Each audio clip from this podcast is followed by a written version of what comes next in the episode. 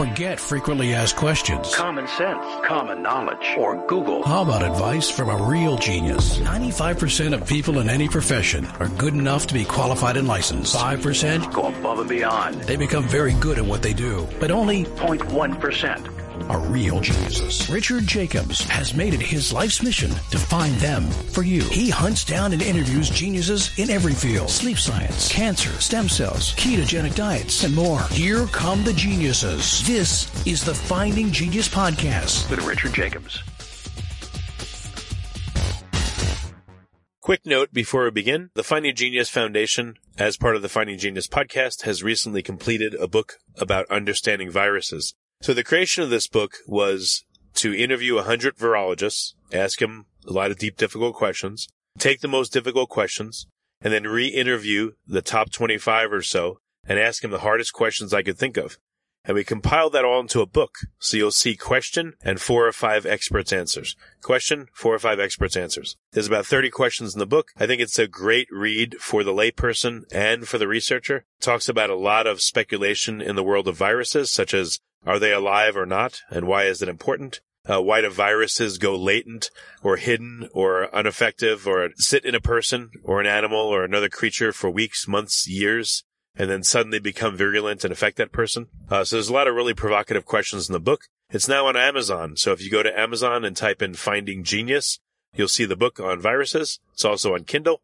The Audible version is in production and should be ready in approximately a month. But if you want to go and order it now, uh, you can do so again by going to Amazon or Kindle or go, go to findinggeniusfoundation.org and go to publications. There's an opportunity as well to get the transcripts of all the interviews and to hear the original interviews themselves. If we put them all together, the book would be about a thousand pages, but we condensed them down to make it juicy and concise and tight and very interesting. So I hope you'll check out the book. Uh, we're now working on one about cancer, but this is going to be our goal is uh, three times a year to come out with these masterclass books that I think will inspire new scientific research. And I hope you'll check it out. Thank you. Hello, this is Richard Jacobs with the Finding Genius podcast, now part of the Finding Genius Foundation. Make sure to check out our newest book on understanding viruses. This book is a compilation of interviews of 25 plus top virologists. And the questions I asked uh, made pretty much all of them say that's a good question. So there's a lot of speculation, a lot of new information, I believe, that uh, will keep people thinking and experimenting for decades to come. So if you want to get the book, it's not expensive. Go to uh, Amazon.com and type in Finding Genius. So my, my guest today is Yanlin Mao.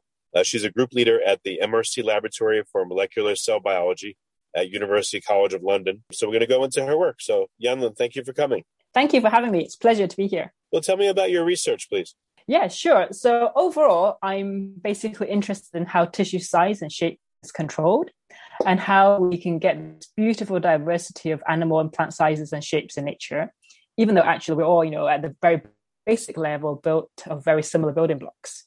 So specifically, my lab is investigating this um, from three aspects. One is, you know, how do tissues actually get to their right shape as they're growing and developing? Another is how did they stay in this shape during the lifetime of, of, the organism, which is often you know the longest time period they have to cope with. So how do they actually stay in this shape despite the constant you know fluctuations and perturbations that the environment may be exposing the organism to? And then finally, if they are injured, for example, how do they actually you know, remember their original shape? How do they get back into their correct shape after injury? So basically, wound healing or tissue repair processes. In embryogenesis, I've wondered, you know, like let's say there's 120 billion people that have ever lived you know why are why do they all i mean not all of them but almost all of them seem to have a you know one liver not two? And why is the liver on the you know the right side if they look down and not the left side? And why is the pancreas in opposition? And why are there these shapes? And you know what's what governs all of this? So i'm sure you're looking at the same question. Yeah for example you know how is the heart shaped? You know how does it generates shape, its its morphology, and and why is it always you know I, I, as you said in different positions. So this is all to do with kind of positional information, tissue morphology at the individual organ level, but also at the kind of whole system, you know, whole animal level.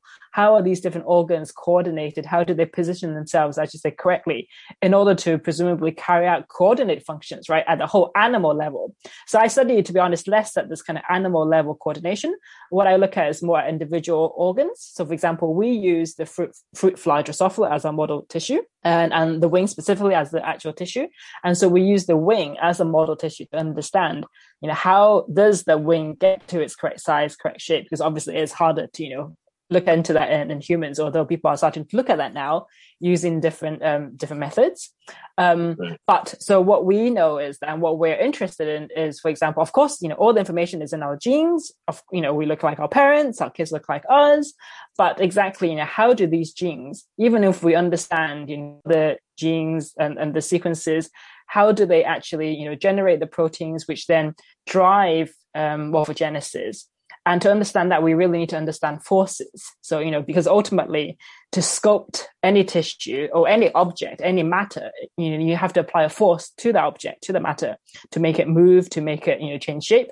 And so it's really a very physical process, a mechanical process. And that's really what my lab is interested in. How do you know, mechanical forces affect cells, how they behave, how they change shape, they grow, how they divide, and, and also how they repair themselves if there is injury. And so we use, um, in order to help us understand these questions, we, you know, waffle experiments, so on. Importantly, a very important tool in our lab is to use mathematics to understand these in a more kind of complete, holistic way. So what? Uh, Did you hear me there? Sorry, my internet said was unstable. Yeah, So what? What are the uh, factors cool. in terms of uh, you know organ morphology? Again, embryogenesis or gestation is a very active time. Then there's some creatures that can regenerate lost limbs, you know, salamanders, things like that. And I guess, well, I mean, cancer is probably different, but what are the morphogenetic events that are important to you in an organism's life? Yeah, so there are there are many. So I mean, one one hugely important process is really the process of cell proliferation, cell division. After all, most of you know at the very beginning we're all single cells, and so in order to create complex um, you know organs, complex shape or multicellular systems, is the you know the first thing morphogenesis is really how do you grow and then divide your cells, right? And and just controlling proliferation rates, these growth and division rates, is already a very important process to get correct.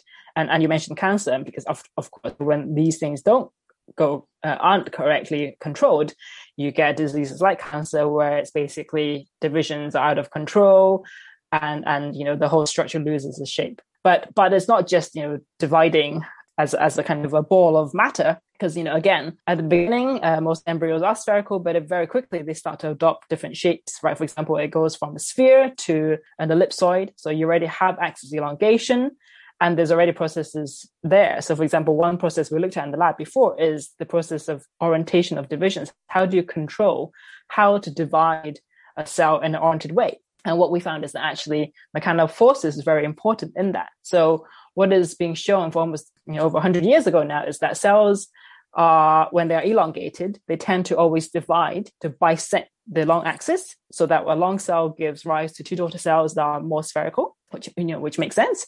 But, you know, the cell shape is actually very, um, very influenced by mechanical forces, whether it's intrinsic forces in neighboring cells stretching these cells or you know the cell growth and you know the material properties of the cells are isotropic. So, for example, if the cell has stiff ends, then like an elongated balloon, when it's growing, it won't grow as a sphere. It will grow as a you know sausage shape, and then when it's about to divide, it will orient its divisions in, in this you know along this elongation axis. So that's another key steps orientation of divisions. But also another very important process, and for example, just the simple process of elongation of a whole tissue is what was known as cell intercalations. So, for example, cells, they can stick together, but they can also change neighbors. So, you know, let's say between a group of 10 cells, if we start to rearrange ourselves, we could reshuffle and shuffle our position so that instead of, you know, let's say 10 by 10 row, I end up being, you know, 20 by, by five row of cells, right? Then, then you can see how that geometry is really changed from sort of spherical isometric shape to, to an elongated shape what do you think is the cell to cell signaling that governs morphology? Like, you know, again, if we look at it in a, like, you know, a liver, a liver can regrow, right? Well, you know, mm, have you sure. or anyone observed when a liver is lacerated or part of it's resected? What does the regrowth look like, and what does that tell you about the signaling that could be going on? Yeah, so I, I have to say I'm not liver expert, although I do have a colleague, um, and we're actually starting to work together to look a little bit at liver regeneration. So I know a little bit about about liver. So, so for example, in terms of the liver, you know, depending on the size of the cut, whether it's a small cut uh, or a large cut, you, you, obviously damage different cell types. So the liver has, you know, different cell types such as hepatocytes or the ductal cells, you know, the cholangiocytes and so on. And so from what I understand is that if it's a small cut, generally the hepatocytes will just, you know, proliferate and, and um, heal that small missing part of the tissue. Before we continue, I've been personally funding the Finding Genius podcast for four and a half years now, which has led to 2,700 plus interviews of clinicians, researchers, scientists, CEOs, and other amazing people who are working to advance science and improve our lives and our world. Even though this podcast gets 100,000 plus downloads a month, we need your help to reach hundreds of thousands more worldwide. Please visit findinggeniuspodcast.com and click on support us. We have three levels of membership from 10 to $49 a month, including perks such as the ability to see ahead in our interview calendar and ask questions of upcoming guests, transcripts of podcasts you're interested in, the ability to request specific topics or guests, and more. Visit findinggeniuspodcast.com and click support us today. Now back to the show. But if you have a very big kind of um, you know huge cut let's say almost half of the liver is, gone. And amazingly the liver will be able to regrow even you know if half of it is, is removed. And then what happens is these cells have to de-differentiate. So this is you know not a mechanical problem although we are uh, in this new project trying to understand the mechanics of of potentially this this behavior. And I, can tell you, is often these hepatocytes they will de-differentiate to become what's known as a more progenitor-like state, so that they're more stem cell-like in a way. And then these cells will proliferate better because when they're more progenitor-like, they can divide more. Um, so again, going back to you know the earlier question, the first thing is they have to build up their cell number, right? They have to increase cell number dramatically, and then when they sort of have overcome that lost cell cell mass, then they start to differentiate again into whether it's hepatocytes or cholangiocytes or ductal cells, uh, and, and start morphogenesis, for example, forming the bile can you know, canaliculi so that they can undergo the correct functions, bile formation, and so on. And so one interesting aspect, of course, is um, again, you know, during it's been shown that so the liver seems to have different mechanical properties. So, for example, the cells seem to have different tensile states, where depending on whether it's in a more progenitor-like state or in a more kind of mature, you know, hepatocyte-like state. And what we're looking into is how how does the kind of meta- mechanical properties of the cells, for example, how stiff they are or how much tension you know they're pulling on each other, how can that actually affect its ability to regenerate? Because all it's being shown in disease conditions, right? A lot of liver disease, uh, extremes, you know, fibrosis, cirrhosis, so on, they that actually are less regenerative. And so that's why we're thinking perhaps, you know, the stiffness of the cells and their ability to sort of apply tension to each other to move, to induce for example, cell proliferation. And a new concept that we, we sort of looked into in the lab is the concept of tissue fluidity. So the ability of cells to move and intercalate relative to each other. These could also all contribute to helping you know, how a tissue is able to repair itself. I mean, I'm not saying this is being all shown in liver. What I'm saying is these are concepts that you know are sort of known in other tissues and other animal species, but potentially they may also work in the liver because you were you know raising liver as as a sort of interesting organ. Has anyone observed, let's say, just cell division? You know, either in bacteria or somatic cells, and you know, every every few seconds, let's say, query the tensile strength of the cell membrane? Can you, can you do such a thing? And if so, what's been observed over a period of time? Or again, in embryogenesis, I don't know, for a mouse or whatever model you can yeah. use, or Drosophila, can you yeah, evaluate so, that? Yeah, yeah, absolutely. So, so in different, you know, model systems, whether it's cell culture, obviously it's been easy in cell culture. So, for example, people have used like HeLa cells and measured, for example, the forces the cells can generate when it's you know dividing under mitosis often there's a drastic uh, cell rounding. So that itself cell division itself is a huge you know mechanical process morphological process because the cells have to change shape they have to get round have to get bigger for the apparatus to you know for the and cell division apparatus you know to to build. And so so yes people have measured you know forces that you know a cell can exert during these these different times and um, and most of being in cell culture, including you know cancer cells, wild type cell lines, and often it's been shown that cancer cell lines are actually able to resist, you know, and, and push harder so that they can sort of grow and divide more and better than its neighbors in the compressed kind of environment. But also in, in for example, the the Drosophila wing disc, which we've been you know looking at, It's a more complex you know, in vivo system, of course. You know, it's multicellular tissue. You could argue that's more, you know, physiological, more like how real organisms grow and develop. And, and in those systems, we've been, for example, to carry out live imaging where we can, you know, image the, the tissue grow and divide from very small um, stage, you know, only sort of a few hundred cells and up to, you know, 100,000 cells or so. And, you know, we can track that process. If you like this podcast, please click the link in the description to subscribe and review us on iTunes. For a few, you know, few hours at a time to look at how, how the cells are growing and dividing. And we've been able to perform experiments such as laser ablation, which is basically you use the laser like a pair of scissors and you can cut on the cell membranes or the cell kind of junctions and use this to evaluate the tensile forces in the tissue. So the idea there is imagine the cells are all connected like, like a network, like a web. And if you use a you know scissors to cut this web, if the web is under a lot of tension, then you will see the web recoiling, right, bouncing back. And so we can use these sort of very high power lasers, but very sharply controlled uh, localization, um, very precise localization of these lasers to make cuts in cells at different times. For example, when it's dividing or when it's growing or when it's undergoing, you know, different types of cell movements to understand what, what, the forces are at the kind of cell membrane yeah, level what makes the forces arise though? What governs the uh, tensegrity of you know the cell membrane in a particular place? What modulates it? Yeah great question. So there's um, a whole class of molecules collectively known as the cytoskeleton. So in the simplest term for example what's kind of dominant in most cells is this network known as actin myosin so actin is basically kind of a mesh mesh uh, of polymers and well, when I say mesh, basically actin can organize into different types of structures. And these tertiary structures will dictate often the shape of the cell. But another molecule known as non-muscle myosin 2, so a bit like, you know, mu- muscle myosin that we all know of, these myosins are motor molecules. They can cause contraction of so these actin fibers sliding against each other, a bit like, you know, muscles are able to slide and contract. So imagine that kind of a network but around cells. So so basically you have this kind of think of it as like a meshwork that's able to contract and expand depending on how many mo- molecules of myosin you have and where the myosin is localized. So for example, if the myosin there's more of it on the right half of the cell, then this half of the cell will contract more.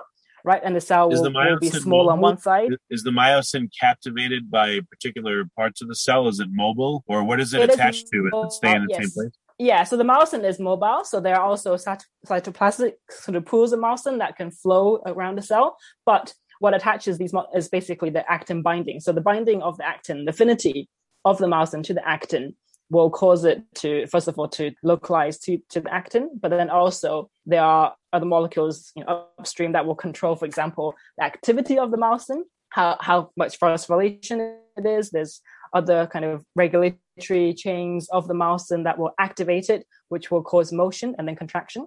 So, so absolutely. So there's a lot of signaling pathways and sort of hmm.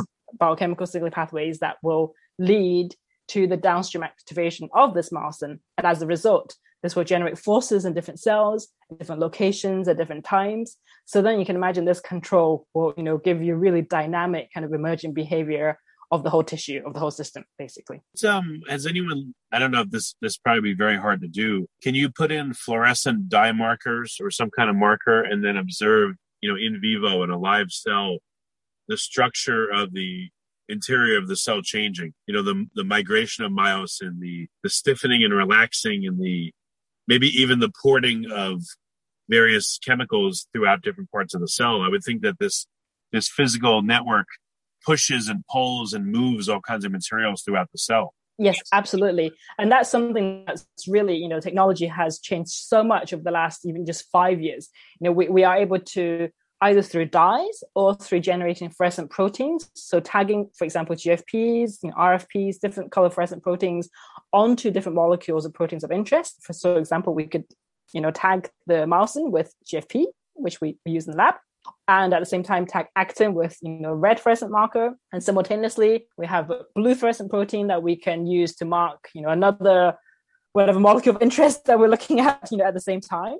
And then we can then image this whole cell at very high you know subcellular res as it's growing as it's dividing within the whole tissue even or you know in a single cell kind of context you know in, in a dish. But what's challenging now is really trying to understand subcellular detail. For example as you said how do these different you know pools of actin myosin how do they move dynam- dynamically? How do they you know, change shape of the cell while the whole cell is still embedded within the whole complex tissue where there are hundreds and thousands of other cells. And and so so exactly technology is is really amazing now, allowing us to use different types of dyes or fluorescent protein technology where we can then image a lot of these processes you know, all together in its physiological tissue context. And that's super exciting right now. Well, what's been observed so far? Like again, has anyone done a study of a cell dividing or um I don't know, tensegrity changing in a tissue over time as it, uh, you know, the liver before and after a meal, it, it changing and moving? Like,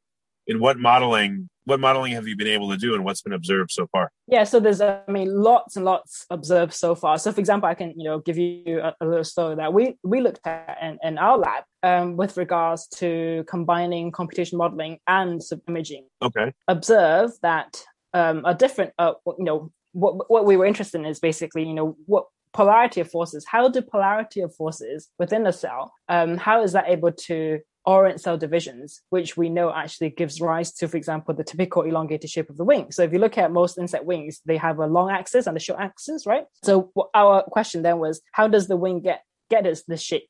And we know it's because the cell divisions are oriented in a particular way. So then we asked, well, how do these divisions orient themselves, right? And so then, cut long story short, we were able to observe through imaging, for example, tagging fluorescent myosin, able to show that the myosin actually is, is polarized. By that, I mean the myosin is not everywhere around the cell, but it's only on sort of two sides of the cell. And so as a result, these two sides of the cell, they, you know, they have different tensile forces compared to the other cells. And this is what gives rise to the cell's anisotropy. So then when it grows, it doesn't grow, grow kind of into a, a, circle, but it grows into oval shape and elongated shape. And then when the cell then divides, it follows the long shape axis rule and divides in an elongated way. And hmm. also as a result, we were able to show that computationally. So when we were looking at this, you know, using a model, so a lot of people were skeptical. So, well, how do you know this mouse and this, you know, this atypical mouse called Dachs? You know, how do you know it's not directly, for example, doing something else? You know, it's not to do with forces, perhaps it's binding to spindles and you know, tethering completely different kind of cell division mechanism, right? And so the, the power of the computational models and mathematical models is that you can really control what you put in. Because after all, the whole tissue, the whole wing, all of these other factors could be playing a role. And you can never be sure, oh, it's only the forces that's driving this behavior, right? And not something else this, these molecules could be doing. And of course, many molecules have multiple functions. And so it is very hard to say it never does something else, right? Um, because uh, you know it's very hard to prove it doesn't do something in in, in reality. So the the kind of mathematical models that we build, um, the the importance of them is then we can use the models. For example, in the, if in the model we only had forces and we didn't have anything else, right?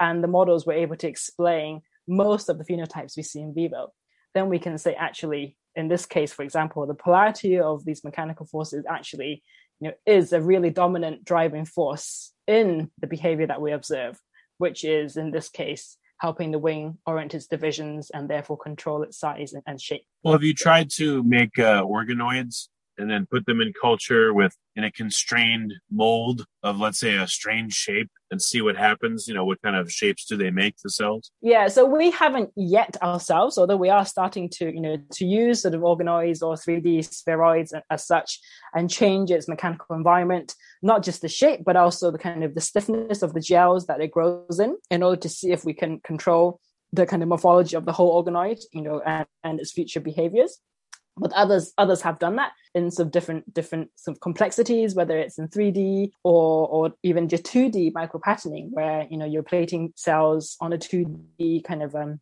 con- constrained or confined space and then look at how the cells grow and so on. But i think is as you said is of course much more interested in 3d so just Lutolf's lab they what they've done is is started to grow intestinal organoids in sort of different confined spaces. So for example they sort of 3d micro micropattern gels that already have the curvature of you know the gut villi and so on and then they plate the cells on and let it grow and of course you know from it's behaves much more like a uh, like a mini gut than and then a blob of cells know, in the dish and so again i think with this type of technology one can start to ask you know much more interesting questions like these you know how does the the shape of the environment, but not just the shape.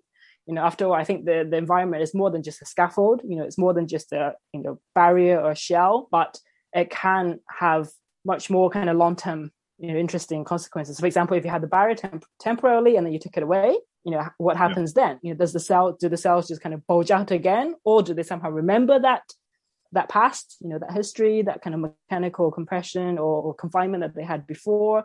These questions, I think, become much more interesting than just you know growing a square organoid, for example. right. Yeah. Yeah. No, I agree. So, what what experimentation is uh, is happening right now? What specifically are you trying out to figure out? So, so one thing we're following up very much is uh, regarding tissue fluidity. And so, what I mean by tissue fluidity is basically the ability of cells to move relative to each other. So, normally, if you think of a sort of solid tissue, the cells are always pretty much stuck to their to the neighbors, and there's not much movement. You know, at least during adult adult life.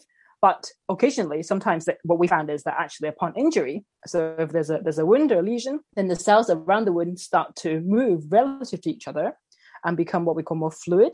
So think of you know it's like water. Therefore, they, therefore these cells are able to flow into the gap, you know, to seal the gap.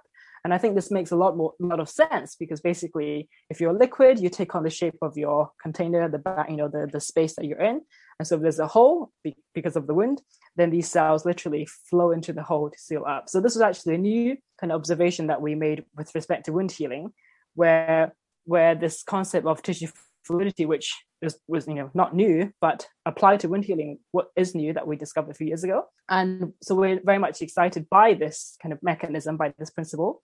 And so that was found in, in the wing disc in Drosophila, but now we're trying to see if this principle is also true in other tissues. For example, you mentioned the liver and, and you know, also let's say the kind of the different organoids, different mammalian epithelia, and such as the, the lungs and so on, where you know often there are mechanical lesions and damages. And so we're very much excited by sort of different experiments where we can test this concept of tissue fluidity. You know, if we make a hole in the liver organoid, do the cells actually start to move more relative to each other to flow into, into the wound? And how do they actually control this if it is true? In Drosophila, I mean, is it possible to look at uh, what's happening gestationally? Like how long is their gestation? And, you know, even in vitro, can you make an artificial, I don't know, Drosophila, you know, or environment for the uh, the cells to differentiate and grow that approximates what actually happens? So, so like I guess, flies lay eggs, right? So they're, I guess yeah, yeah. I mean, egg, right? I mean, the I mean, the fly, the whole life cycle, you know, is only ten days. So, and also the embryo itself is already very amenable to, for example, imaging and manipulations and so on. So, I guess there's not much of a need to try to artificially make it because it's already so good at you know doing it itself. And and we can access it quite well and image it quite well. So so you could say that maybe this although although i mean apparently actually i think um, there are some groups that are trying to make a synthetic fly embryo you know, and, and see, because I guess if you could uh, yeah. tag, you know, the first, uh, you know, I guess flies have zygotes, but you know, the first, uh, yeah, the first, the initial zygote, the initial cell that would make up the whole fly, and then watch it through gestation and see where the original cell goes.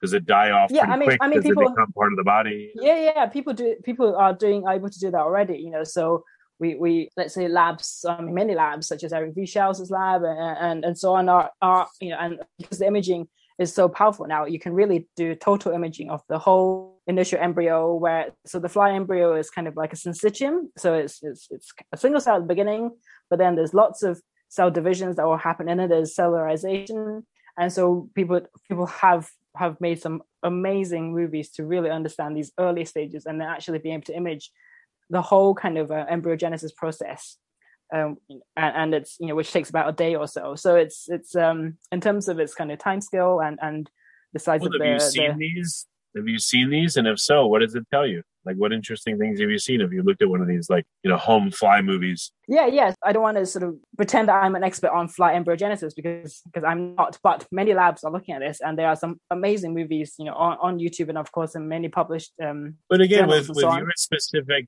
with your specific eye and your specific experimentation, what do you see? Because you're looking at, you're thinking about morphogenesis all the time, you know? So, yeah, yeah. So, so for example, but when you, what do you see? That's interesting. What jumps out at you when you look? Yeah. Yeah. So so maybe not at, at me, but but even when I look at it, but again, you know, people who've looked in this field, in fact, the fly embryo has been a great model to look at tissue mechanics and morphogenesis because of the fact that it's so easy to to image these cells. The cells are very big, and using the fluorescent markers, you know, we mentioned earlier, people have seen, for example, the cells, individual cells, how they can exchange neighbors. So there's this process called germ band extension, where the process of cell intercalation, which is neighborhood exchanges that I discussed earlier in this kind of tissue fluidity concept, where really the whole the kind of molecular and physical mechanisms of how cells exchange neighbors, undergo you know these exchanges and, and elongate the whole kind of tissue axis.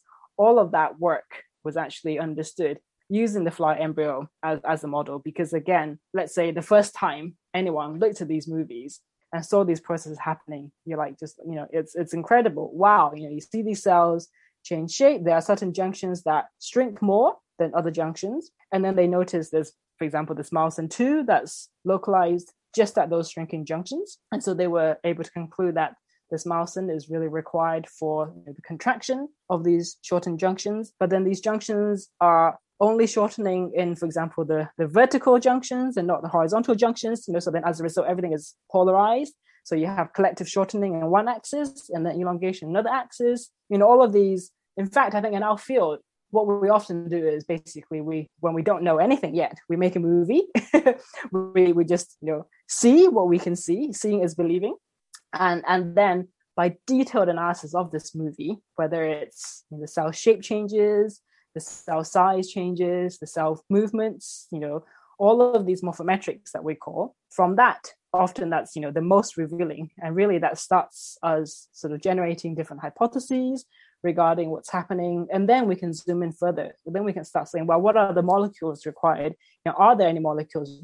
You know, in order for this to happen, these you know cells or these junctions must have higher tension than these ones. You know, if so, you know, we can measure this tensile forces using, for example, laser ablation. But even then, you know, we can ask, well, what molecule is responsible? Then we can start, you know, looking through the tagged library. So, for example, again, flies is great because almost all the genes are tagged with GFP now, and so we can screen, you know, hundreds and thousands of different fly lines to look for the for the you know gene that's exactly localized in the pattern we think it should be in order to carry these forces, for example, and and, and you know that's often how you know, new new mechanisms are discovered, and that's what the fly is great for because you can really you know carry out sort of unbiased, you know, open-minded genetic screens, for example. If you really didn't have a clue at the beginning, you know how anything is working, then you can really make these observations and screens and so on. Okay. Are, are, there any particular clinical outcomes that you think your study would be useful for? So yes, absolutely. So for example, the wound healing stuff we're saying, you know, so this concept of tissue fluidization.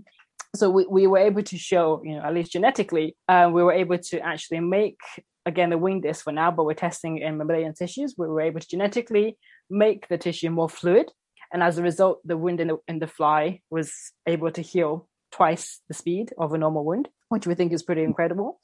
So now yeah. we're trying to to test, you know, sort of um, molecular compounds or you know other you know drug targets and so on that would also have the same effect in different epithelia. Of course you know more relevant to human health so different mammalian epithelia human epithelia well, not just the why, skin why do you but, think you know, the, the, lung, uh, the gut. why do you think that the fly's wound healed so much faster? What was it that you think did it? Like what yes, was so, you know so, how did the uh, cells move differently versus the way they yes, normally move? Yes exactly. So so basically we know exactly what happens so the wild type wing you know is pretty good at doing it. Uh, it takes about two hours two to three hours depending on the size of the wound. But what we did is we we knocked down genetically this myosin regulator, or, or, well, basically we so this myosin that we were talking about earlier, um, which normally sets the tensile state of the tissue, we reduced that slightly in the tissue so that it's not as tense. So imagine if you have again this sort of network um, web analogy. If if all the cells are pulling on each other really tough, you know, I'm pulling onto you, you're pulling onto me, we're not letting go of each other, then we're basically like a solid solid tissue, right? So we we knock down this activity slightly so that sometimes you know I can give give way to you, sometimes you can give way to me, and as a result, the cells are jiggling more. They're much more fluid, and we we can see that happening. So the cells they don't fall apart yet. We haven't knocked down this sort of key protein that much, but we've loosened the tight web is more you know jolty if all the cells are moving and wobbling a bit more and basically we, we reduce the tension in the tissue. So that's the key message. We reduce the tension, and as a result, we made the tissue more fluid. And then when we make the wound, the wound is able to heal in half the time. Well, have you tried to turn the dial to be very loose versus only a little bit loose? And if so, what do you observe? Yeah, so it's sort of hard. It's actually hard to do that, you know, at a very quantitative kind of level. So we we did have some where we went too extreme. So we sort of loosened it too much and the cells basically just died. The tissue just kind of flopped because again, this molecule is required for just the basic, you know, tensile structure of the tissue. And and also again, if we knock down the activity very slightly, there wasn't really much an effect and and we we couldn't really get a, you know, a, a, kind of a statistically significant change. So there is kind of a fine window.